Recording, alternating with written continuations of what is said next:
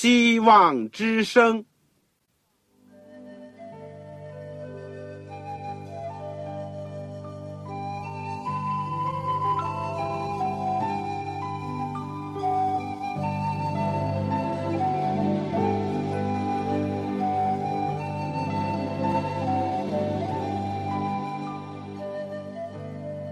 各位听众朋友，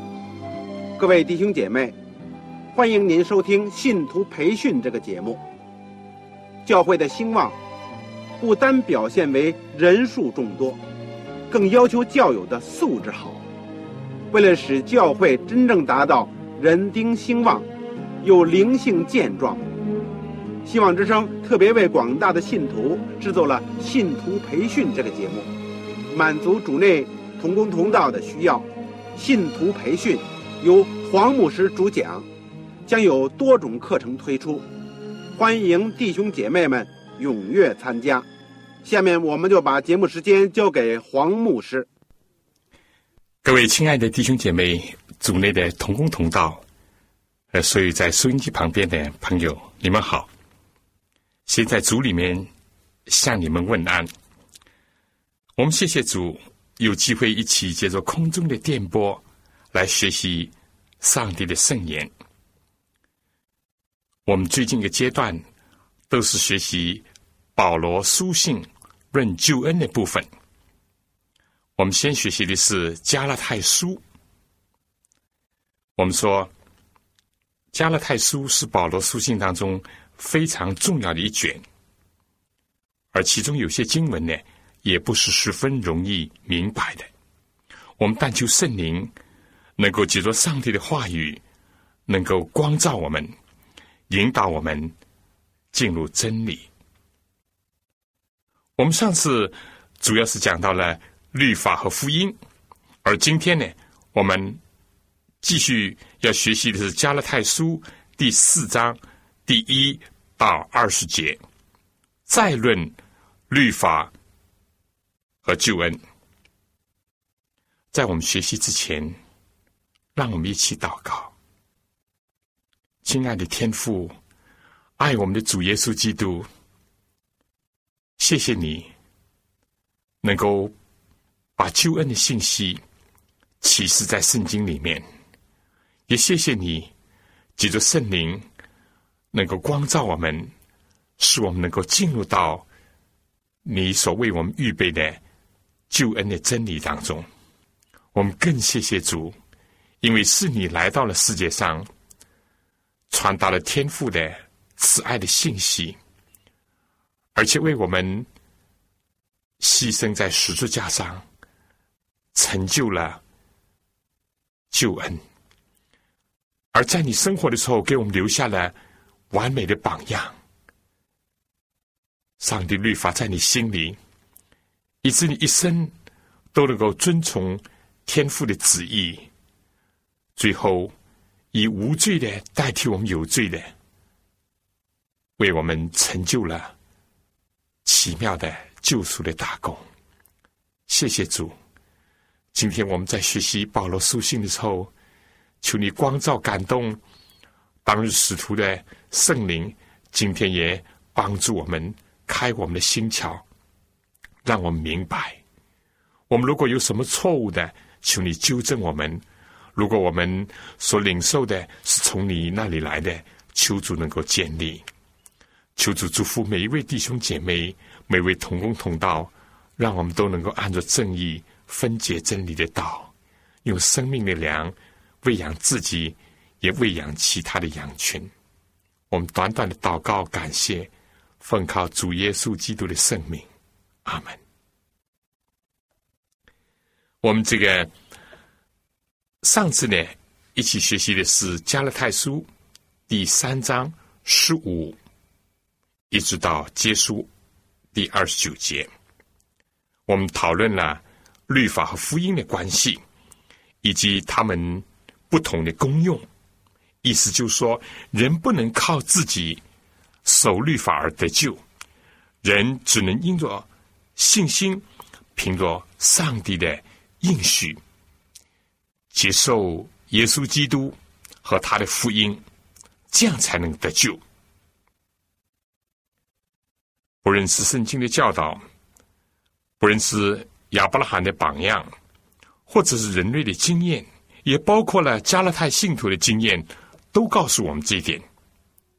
唯有基督是我们信仰的中心，人不能靠着自己的力量或者是功劳去换取救恩，或者是解决罪和得救的问题。我们上次也已经指出了，这里的律法呢，不单单是指着摩西的译文律法，也就是那些献祭的条例，更加是指着道德律十诫所讲的。人不能靠着遵守献祭的条例而得救，必须要结束这献祭的条例，用信心来仰望要来的救主耶稣基督。同样的，人也不能靠着遵守十条诫命而得救。人作为自己来讲，根本无能为力去遵守上帝的话语。人一定要这样做的话呢，就好像是顶着石球做戏，吃力不讨好，到头来还是被律法定为有罪。那么有什么办法呢？唯一的就是靠着信主这个办法。我们说信了主耶稣基督，就不再一直在律法的定罪的职能之下。但是这不等于我们就可以凌驾在律法之上，可以超越上帝律法的要求，不是。我们只是行在上帝的律法当中，行在上帝真理和他的话语当中，正像主耶稣基督对我们提出的要求：你们若要进入永生，就当遵守诫命。这样呢，我们就没有律法来禁止我们，我们一直可以得享上帝真理当中所赋予我们的自由，以及我们作为上帝儿女的这种身份。我们不再作为罪奴，既然不做罪奴，当然也就脱离了律法的这个定罪的职能了。好，我们今天呢要继续学习加拉太书第四章。第四章，我趁着这机会讲一讲。希望你有圣经的，把圣经打开，翻到新约保罗书信加拉太书第四章。如果你手边没有圣经，而实在是非常希望得到一本圣经，那么请你来信告诉我，你说我需要一本圣经，可以帮助我更好的学习上帝的话语，领受神的真理。你来信呢，就请寄香港邮政总局信箱，香港邮政总局信箱七六零零号，七六零零号，或者是三零零九号。你信封上写望草收，望就是希望的望，潮水的潮，同时写清楚你自己的姓名、回邮地址和邮编的号码。我尽量的想方设法能够为你提供一本免费的圣经。好了，我们今天就学习加拉太书第四章。我们先打开圣经，先读第一到十一节。保罗说：我说那承受产业的，虽然是全业的主人，但为孩童的时候，却与奴仆毫无分别，乃在师傅和管家的手下，只等他父亲预定的时候来到。我们为孩童的时候，受管于世俗小学之下，也是如此。及至时候满足，上帝就差遣他的儿子，为女子所生，且生在律法以下，要把律法以下的人赎出来，叫我们得着儿子的名分。你们既为儿子，上帝就差他儿子的灵进入你们的心，呼叫阿爸父。可见从此以后，你不是奴仆，乃是儿子了。既是儿子，就靠着上帝为后嗣。但从前你们不认识上帝的时候，是给那些本来不是神的做奴仆。现在你们既然认识上帝，更可说是被上帝所认识的，怎么还要归回那落落无用的小学，情愿再给他们做奴仆呢？你们谨守日子、月份、节期、年份，我为你们害怕，唯恐我在你们身上是枉费了功夫。在这里呢，正可以看见保罗的一种父母心肠，对着一个迷失真道的儿女训训善诱，可以说是不厌其烦的从各个方面提醒那些无知的加勒泰人、无知的信徒。意思就是说，他们受了迷惑，处在一种麻木的状态当中的一些信徒。第四章第一节是接着上一章的最后一节说：“你们既是属乎基督，就是亚伯拉罕的后裔，是照着应许产业的。”保罗在这里说：“让我再一次这样讲。”他就加以引申和发挥。即便是承受产业的，但是呢，他如果不是到了法定的年龄，他还是在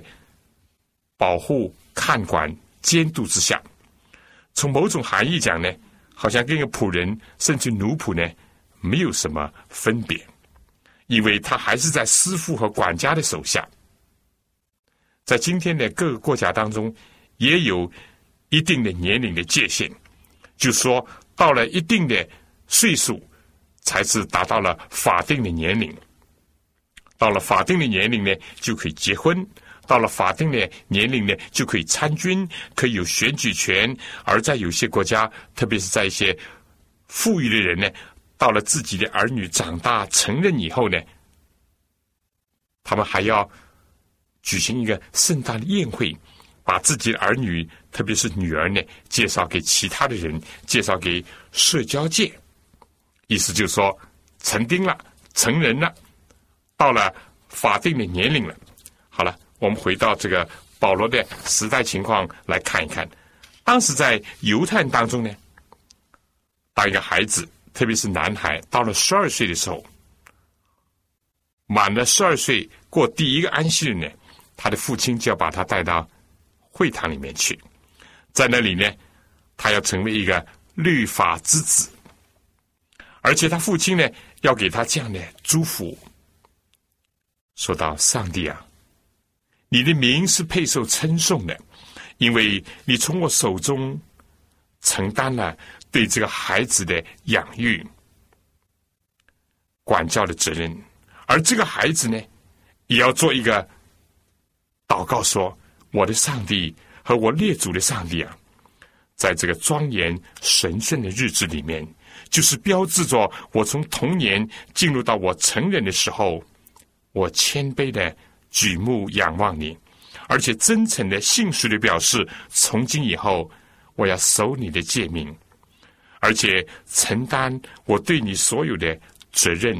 和义务。”所以对犹太人的孩子来讲，十二岁是一个生命当中一个重要的这个分水岭，好像一夜之间他就成为一个成人那样。在这里呢，我们不难记起耶稣在十二岁的时候，他的父母把他带到耶路撒冷去这段记载。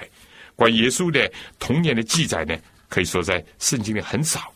但圣经呢却留下了这样的一段，就是说到耶稣呢，他就这个逗留在圣殿里面，坐在那些律法师面前，而且呢一问一答，充分的显示出他是比一般的孩子呢，进入到成年的时候更加的稳重，更加的敏锐，更加的有才智，而且呢，他的心思也是更加的属灵。在这个背景下，我们也更加容易的理会耶稣在他的母亲责怪他的时候，他所回答的话：“岂不知我应当以我父的事为念吗？”这里面既包含着耶稣知道他自己已经是成人了，而且他更加知道他在天父上帝面前他要承担的责任。犹太人是这样，希腊人怎么样呢？也是这样。一个希腊的孩子要在他的父亲的照管下，一直到七岁，从七岁到十八岁，然后呢，按照这个雅典人的习惯，就把他们当中长大的孩子呢分在十个部族里面。但在这之前呢，他们要举行一个宴会，孩子要把怎么样这个长的头发呢剪掉，供奉给神明。到了罗马时代，罗马的律法呢也是这样的规定。孩子虽然没有一个非常固定的年龄标明他的成人期，但一般都是在十四岁到十七岁之间。到了这样的年龄呢，就有一个庄严的一个神圣的宴会。这个孩子呢本来是怎么样，是穿着罗马式的这种宽的衣袍的，但在这个衣服的下摆当中呢，有一条很窄的紫色的带子。这时候他就要脱去这件衣服，穿上一种颜色的罗马的宽的衣袍，就表明他是成人了，而且他要被介绍给公众，表明他已经长大了，独立了。在那个时候呢，孩子就要把他的这个球，女孩要把她的玩具呢供奉给阿波罗神，表明他们放弃了童年时候的幼稚的事情。这个呢，让我们记起这个哥林多前书十三章所讲的：我做孩子的时候，说话像孩子，心思像孩子，意念像孩子；既成了人，就把孩子的事丢弃了。保罗意思就是说，我们做孩子的时候呢，几乎是承受产业的，如果不是到了法定的年龄，还是跟仆人没有什么分别，还要在父亲、师傅或者管家的照管和监督之下。保罗在这里明显不是指着个人讲的，而是指着集体的人来讲的。因为保罗在第四章第三节这里说，我们为孩童的时候，受管于世俗小学之下，也是如此。及至时候满足，上帝就差遣他的儿子，为女子所生，且生在律法以下，要把律法以下的人赎出来，叫我们得着儿子的名分。保罗意思就是说，在耶稣基督还没有降生来到世界以前，指着所有不明白上帝传给亚伯拉罕福音的人，都是被看管在律法以下，因为全人类都犯了罪，亏欠了上帝的荣耀，也是罪的奴仆。但即使时候满足，狭义一点讲呢，可以指着但以理书第七章的预言，就是关于受膏者要来的一个预言。而广义的讲呢，上帝救赎人类的计划有他所预定的时间，当这个时候时日满足了，正好像以色列人在埃及四百三十年，圣经讲到满了四百三十年的时候，上帝就把他们领出来，像军队一样。到了上帝所预定的时间，上帝就差遣他的儿子耶稣基督为女子所生。这对我们今天当然清楚，公元的开始一千九百多年之前，耶稣基督已经按照上帝预定的时候来到了世上。这就应验了圣经里面第一个也是最重要的一个预言。你当然会知道，这是记载在创世纪第三章第十五节，上帝面对着蛇、亚当和夏娃所宣布的，女人的后裔要来。而这里所讲的儿子和第三章所讲的后裔呢，都是单数，是指着上帝所应许的救主耶稣基督所讲的。上帝如果不道成肉身，不成为人，就不能完成救赎的计划，因为上帝是永生不死的。这个要代替人去偿付这个罪责，也就是要担负罪的工价，死亡呢成为一个必然。所以耶稣基督必须要成为人，因为上帝是不死的，而人是会死的。进一步讲呢，保罗说，且生在律法以下，上帝是无罪的，但为了救赎人类，上帝要让无罪的为我们成为有罪的，这样呢，他才能够担待我们的罪。第五节说，要把律法以下的人赎出来，叫我们得着儿子的名分。耶稣只是为我们的缘故成为有罪，但他在世界上所度的三十三年的生活是毫无瑕疵的。正因为他是毫无瑕疵的，完全的顺从上帝的律法，遵行上帝的命令，讨他的喜悦，这样呢，他才能够把律法的意义，就是主耶稣基督自己所成就的意义，加在一切信他的人身上。也就这样，他一方面既替我们做了替身，为我们死，同时呢，在他的生活当中又为我们留下了榜样。暑假是完全的，因为他为我们成为罪，而且替我们死，而他的榜样也是完全的。他虽然是人，但是他靠着上帝的恩典，遵行了全部的诫命和律法，这样他就能既赦免我们一切信从他之人的罪，又能够把我们从罪恶里面救出来。他自己的经历，他的榜样，就成为我们的道路。所以耶稣说，我就是道路、真理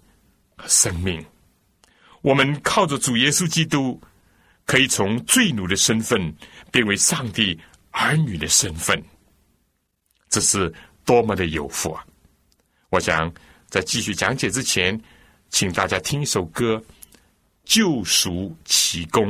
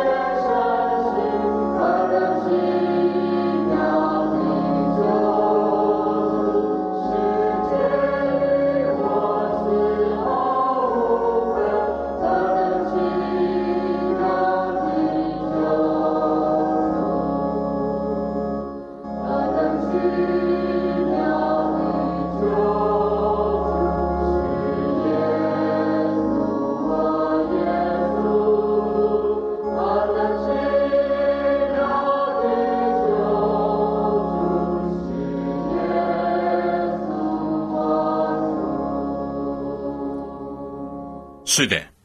主耶稣基督是奇妙的救主，他的生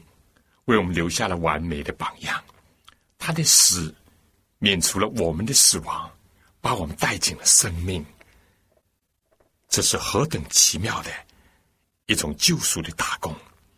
上帝的救赎的计划。我讲到这里呢，我最近写了一本小册子，叫《主耶稣与你》，一共分十个短篇。我就是非常希望的，能够在收音机旁边的听众，尤其是你们还没有相信主耶稣基督的，或者是愿意把主耶稣基督介绍给其他许多不信的周围的群众的，你如果需要这本小册子，请你写信来给我。我的通信地址是香港邮政总局信箱，香港邮政总局信箱七六零零号，七六零零号，或者是三零零九号，三零零九号。你写“望潮收”，望就是希望的望，潮水的潮。同时呢，写清楚你自己的姓名、回邮地址和邮编的号码，我就非常乐意的把我最近写了一本小册子《主耶稣与你》送给您，免费的。你如果需要的话，请你赶快来信。我再讲一次，我的通信地址是香港邮政总局信箱七六零零号，或者是三零零九号。好了，我们就继续讲下去。我们刚刚讲过，我们因着靠着主耶稣基督，就从罪奴的身份变为上帝儿女的身份。那么作为上帝儿女的身份，有些什么标志呢？像犹太人、希腊人、罗马人呢，他们都有一定的外表的举动，或者是庆祝。我刚才在前面已经提到了。但作为上帝的儿女呢，他和一般的人所不同的呢，就是在第六节所讲的，你们既为儿子，上帝就差他儿子的灵进入你们的心，呼叫阿爸父。可见呢，从今以后你们不是奴仆，乃是为儿子，既是儿子，就靠着上帝为后嗣。正像个孩子很自然的会称呼他的父母为爸爸妈妈那样，我们做罪奴的时候呢，我们根本不会称上帝做我们的父，也不会相信耶稣是我们的救主。实际上呢，也可以讲，我们也不敢这样的称呼，因为我们根本也不认识我们的天父，也忘记了我们的天父，甚至我们是抵挡上帝的。但如今呢，我们既然成为儿子，像浪子回头的比喻里面所讲的，这浪子说：“父亲，我得罪了你，也得罪了天。”当我们这样认罪、愿意悔改的时候，我们就和上帝重新建立了一个关系，而且不单单是儿子，而且是靠着上帝为后嗣，要照着他的应许，要承受产业。保罗在这里呢，再一次的提醒加拉太的信徒，他们一度曾经靠着上帝，已经得着儿女的名分，但今天为什么又忘记了，又失落了呢？保罗在第三节说：“我们为孩童的时候。”当然了，甚至于保罗也想到包括他自己的经验。到了第八节以后呢，他就转到：“但从前你们不认识上帝的时候，是给那些本来不是上帝的做奴仆。现在你们既然认识上帝，更加可以说是被上帝所认识呢，怎么还要归回那懦弱无用的小学？情愿再给他做奴仆呢？你们谨守日子、月份、节期、年份。”我为你们害怕，唯恐我在你们身上是枉费了功夫。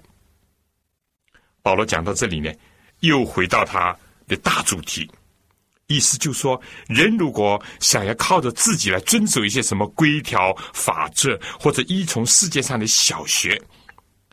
那么这些都是懦弱无用的，都不能使人脱离罪恶，不能使人得救，更加不能成就。不论是守犹太的规条，或者是外邦的其他的异教的风俗习惯，都不行。唯有靠着基督耶稣的救赎，我们的身份呢就会改变，而且我们必定会得着所应许的产业。靠自己，靠别人，结果只会落到一个被奴役的地步，就是说做罪恶的奴仆，做自以为义的奴仆，既是徒劳无功，更加是吃力不讨好，永远不能守全规条，而只能感觉到自己是在劳苦担重担。这样的心理不是跟做奴仆的一样吗？他没有一点的自由，没有一点的释放，没有一点的快乐，没有一点的享受，只感觉到无可奈何，必得要去做。而且越是这样想，就越辛苦，越劳累。当时加勒泰的信徒是受了一些割礼派，也就是受了一些犹太律法主义者的影响。这些人呢，非但自己和上帝恩典隔绝了，而且还要拖人下水，自己因为不接受上帝的方法，而不能得蒙上帝的喜悦，却要使得已经蒙了上帝悦纳的加拉太的信徒呢，也走回头路，去谨守一些人为的日子啦，或者一些节期啦，或者是月数啦，守一些人为的，甚至是宗教的传统的法规，妄想用这个来解决罪恶的问题，以为这样就可以得蒙上帝的喜悦。他们甚至于以此来夸耀，作为自己的义，这是非常可怜也是可悲的。当时这派割礼割礼派的人就说，所有人如果要得救，都要受割礼，不管是我们亚伯拉罕的后裔，或者是你们要加入到我们当中呢，都要先受割礼。如果不受割礼，就不能够得救。其实错了，大错。所以保罗讲到这里呢，就感觉到很痛心。他说：“我为你们害怕，唯恐我在你们身上是枉费了功夫。”保罗在焦急，在感叹。保罗又转换了他的话语和口气，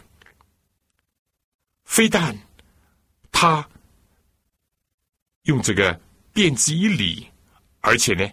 保罗诉之以情。接着保罗讲：“弟兄们，我劝你们要像我一样，因为我也像你们一样，你们一点都没有亏负我。按照福音讲。”保罗是用福音，而且是在痛苦当中生了加勒太人。但现在呢，他把那些犯错误的、远离真道的加勒太人看作是自己的弟兄。保罗回想到当初他在加勒太人中间的种种美好的情景，他已经忘记了自己的所受的羞辱、凌辱和痛苦。他只是追忆着那些美好的事物和加勒泰信徒的一种良好的表现。保罗一方面辩明自己没有亏负他们，因为当时有些不怀好意的假教师在加勒泰人和保罗之间呢进行挑拨离间，毁谤重伤保罗。保罗说：“我一点都没有亏负你们，当然你们也没有亏负我。”只是按照肉体讲，保罗今天痛心的不是感觉到他自己受了什么亏负，而是感觉到主的恩典受到了亏负。他痛心的更加是加勒泰人自己受到了亏损。第十三节说：“你们知道我头一次传福音给你们，是因为身体有疾病。”很可能是保罗患病，所以呢就不能继续的前进。但是呢，也正像我们常讲的，坏事可以变成好事，万事都互相效力，叫爱上帝人得益处。因着保罗生病不能继续往前行呢，结果呢使得他自己，尤其是加勒泰人蒙福了。上帝就把保罗留在加勒泰，以致他可以把福音传给那里人，甚至于可以有更长的工作的时间。保罗说：“你们为我身体的缘故受试炼，没有轻看我，也没有厌弃我，反倒接待我，如同上帝的使者，如同基督耶稣。”保罗不是不念旧情，相反，他想到过去信徒对他的种种深厚的感情，他就更加的爱他们，哪怕今天他们是在错误当中。传道人有的时候固然有些痛苦的经历，当他被世俗的人所误会，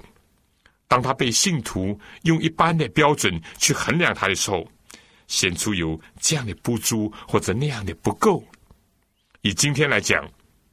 啊，有人说这个、啊、传道人没有学位啦，啊，出身不怎么样好啦，或者身体不很强壮啦，甚至于说他的才干也是普普通通啦。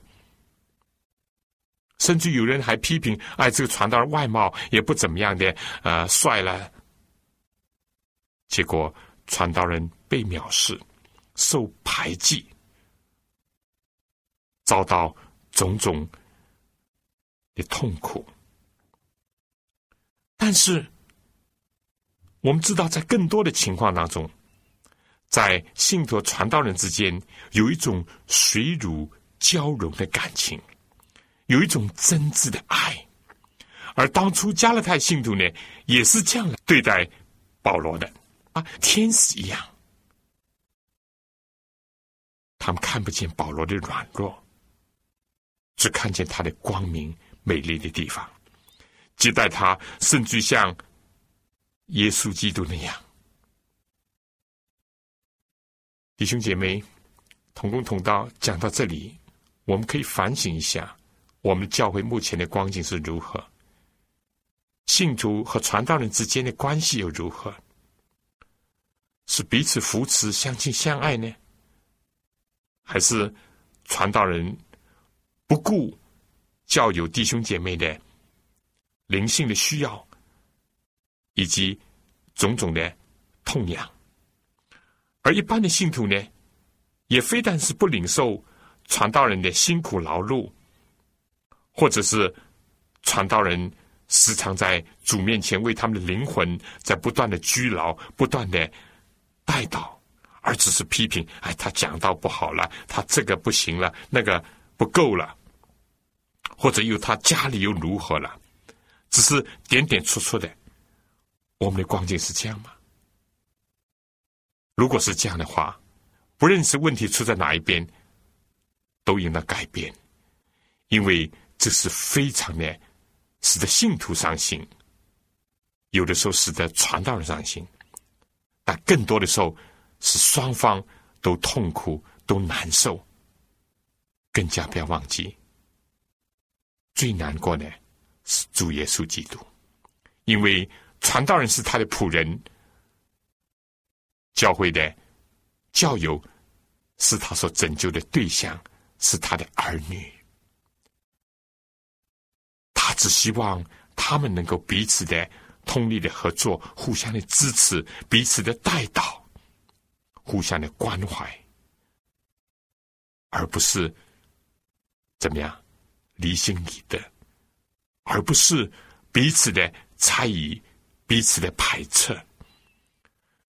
我应该说，今天在某些教会出现这个情况，求主怜悯，求主能够改变。我相信保罗在这样讲的时候，他的心情是非常的沉重，也非常的痛苦。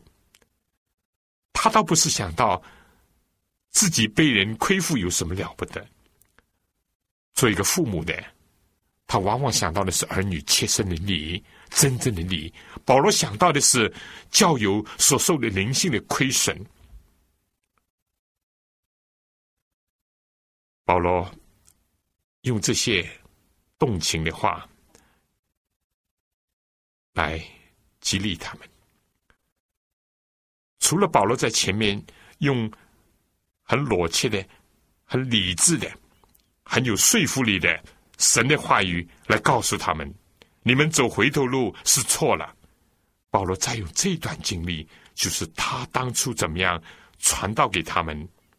彼此之间内度的关系，来让他们勾起一个美好的回忆。保罗说，你们当日所夸的福气在哪里呢？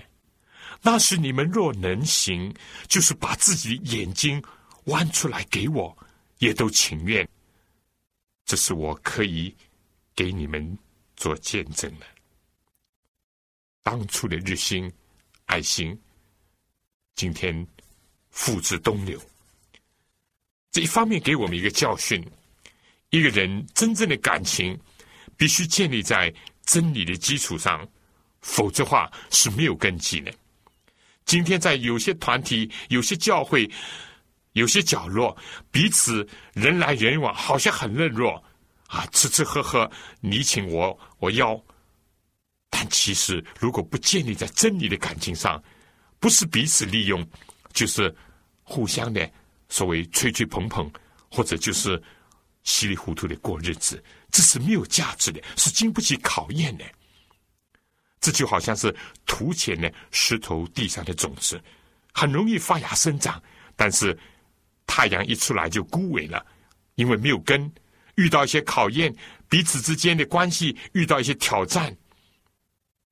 马上就消失了。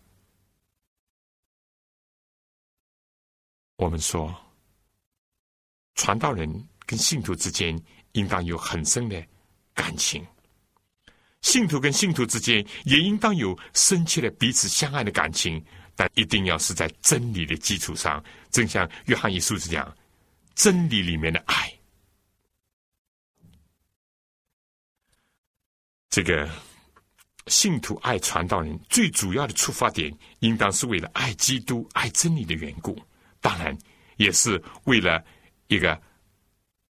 为他们劳苦、为他们流泪、为他们辛勤工作的传道人的这个人的本身的缘故。但是呢，从这个圣经里面似乎再次暗示保罗的眼睛是曾经有疾病，因为在第六章十一节说，请看我亲手写给你们的字是何等的大。这里说，当初信徒想用自己的眼睛挖出来给保罗，代替他有病的眼睛，只是一时的冲动、心血来潮，或是单凭一股热情，这是不足的。我相信当时加勒泰人倒不是这样。不过呢，当一个人在信仰上转变了，他的生活上马上就会跟上。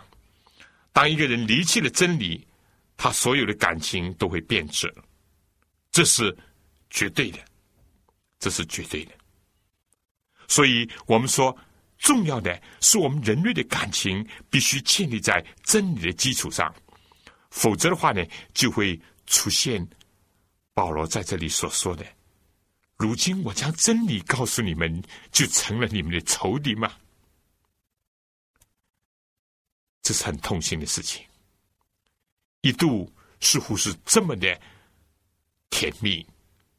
如今是这么的悲切。只因为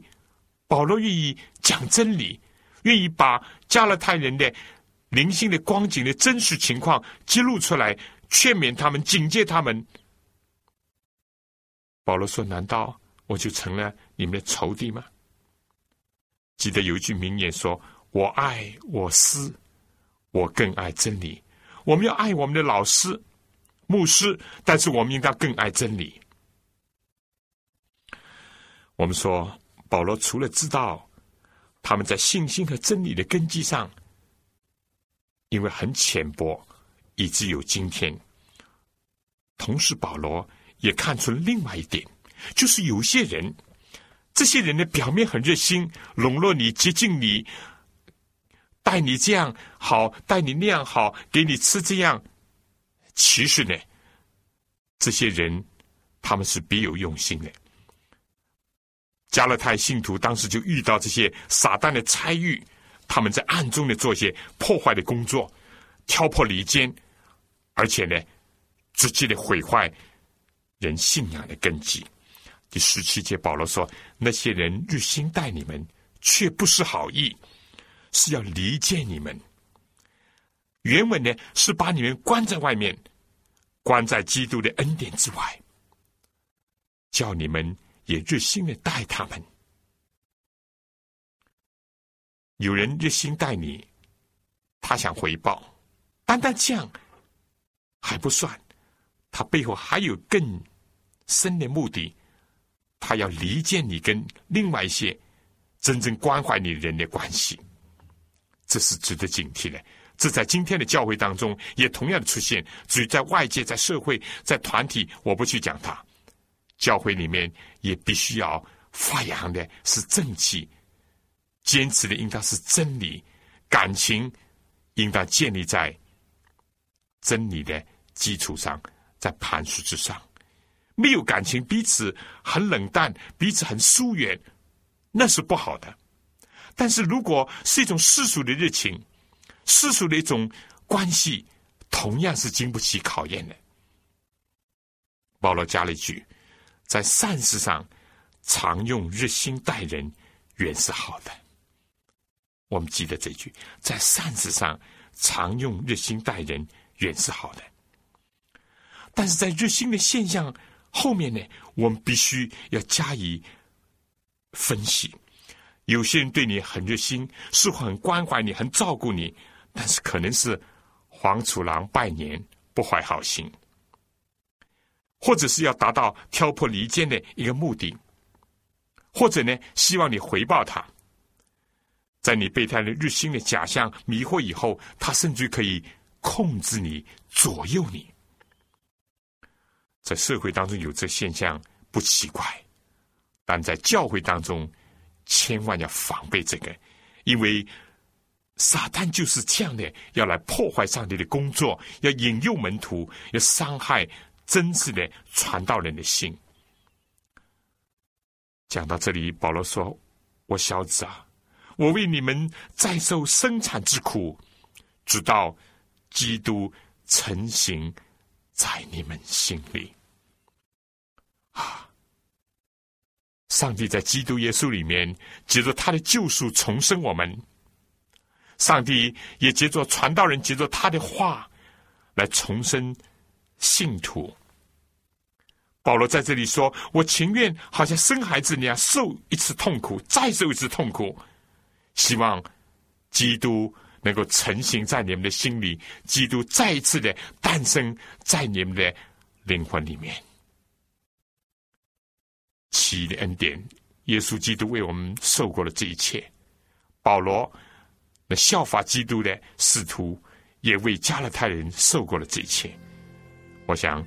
在我继续讲之前，请大家再听首歌《奇异恩典》。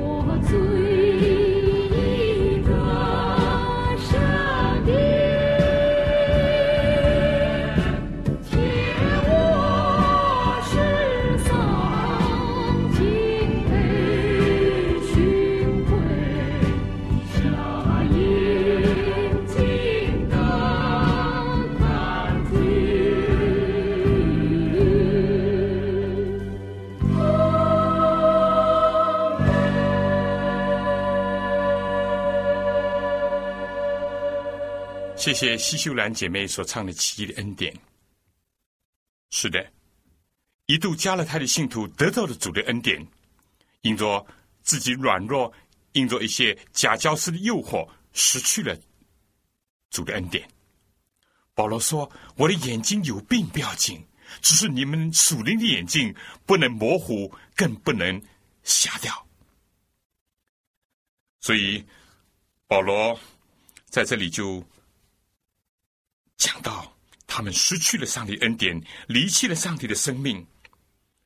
同样的，什么时候我们要是靠自己，或者是夸耀人，或者是倚仗人的时候呢，我们就是和上帝的生命就分离了。不过保罗不灰心也不上当，基督的爱在他的心里激励着他。一群属灵上无知的、被人诱惑的、又麻木不仁的危险的信徒，保罗都看他们是自己的儿女。保罗说，我愿意再为你们受生产之苦，直到基督成形在你们心里。亲爱的同工弟兄姐妹，这里面给我们做传道人的有很大的启发和教育。第一，怎么样的工作才是牢靠呢？就是要让基督沉浸在信徒的心里和他们的生活当中，不要信徒按照我们的形象，按照我们的样式去行事为人，要按照基督的形象。这里面看到，即使是信徒一度得到生命的，也有丧失属灵生命的危险，我们必须要清醒。这里面原因呢，可能是多方面的，正像加拉太的信徒有他们自己原因，有外界的原因，更加有撒旦的破坏。第二点呢，我们从这个课里面我们可以体会到，传道人几乎面对着这种痛苦的，甚至感觉到是枉费了功夫，白费了光阴这种局面，也不应当灰心丧胆，应当因着基督爱的激励，再为着一个人的重生而居劳而受苦。四章第二十节保罗的话是多么的恳切，我把不得现今在你们那里改换口气，因我为你们心里作难。保罗作为父母的心肠是非常的宽大，但是所受的痛苦也非常的深刻。他知道他前面所讲的话有的语气非常的重，但他完全知道他爱他们是何等的深切。保罗说，如果现在我能够面对面见你们，或者我可以讲得更加的确切有力，但保罗说，以现在的光景下，我不知道还有什么比我所做的所讲的能够更加的恳切了。弟兄姐妹，我想今天的经文让我们想到了许许多多的问题，我们和主的感情的问题。主这样爱我们，我们有没有伤他的心？有没有因着离弃他而使他难过？第二，我们想一下我们和传道人之间的关系，我们是敬重那些为主劳苦的传道人，还是喜欢听撒旦所传播的流言蜚语呢？于是就伤害了上帝的仆人的心呢？第三，作为传道人呢，我们再想一想，我们是怎么样对待那些犯错误的，甚至于属灵生命已经丧失的弟兄姐妹？一味的责备呢，还是见死不救呢？还是我们正面相看他们呢？还是像保罗那样，既活出了自己的生命，也呕出了自己的鲜血，愿意去挽回他们，拯救他们？第四点，我要说，我们必须要认识真理，顺从真理，这是非常的重要的。在这些重大的教义的问题上，不能含糊，不能混淆。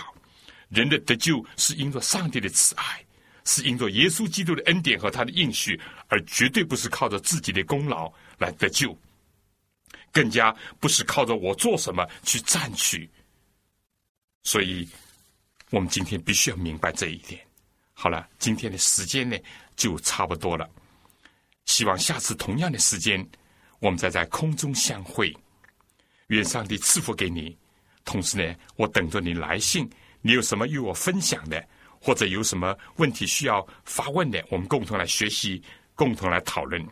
来信请寄香港邮政总局信箱七六零零号望潮收。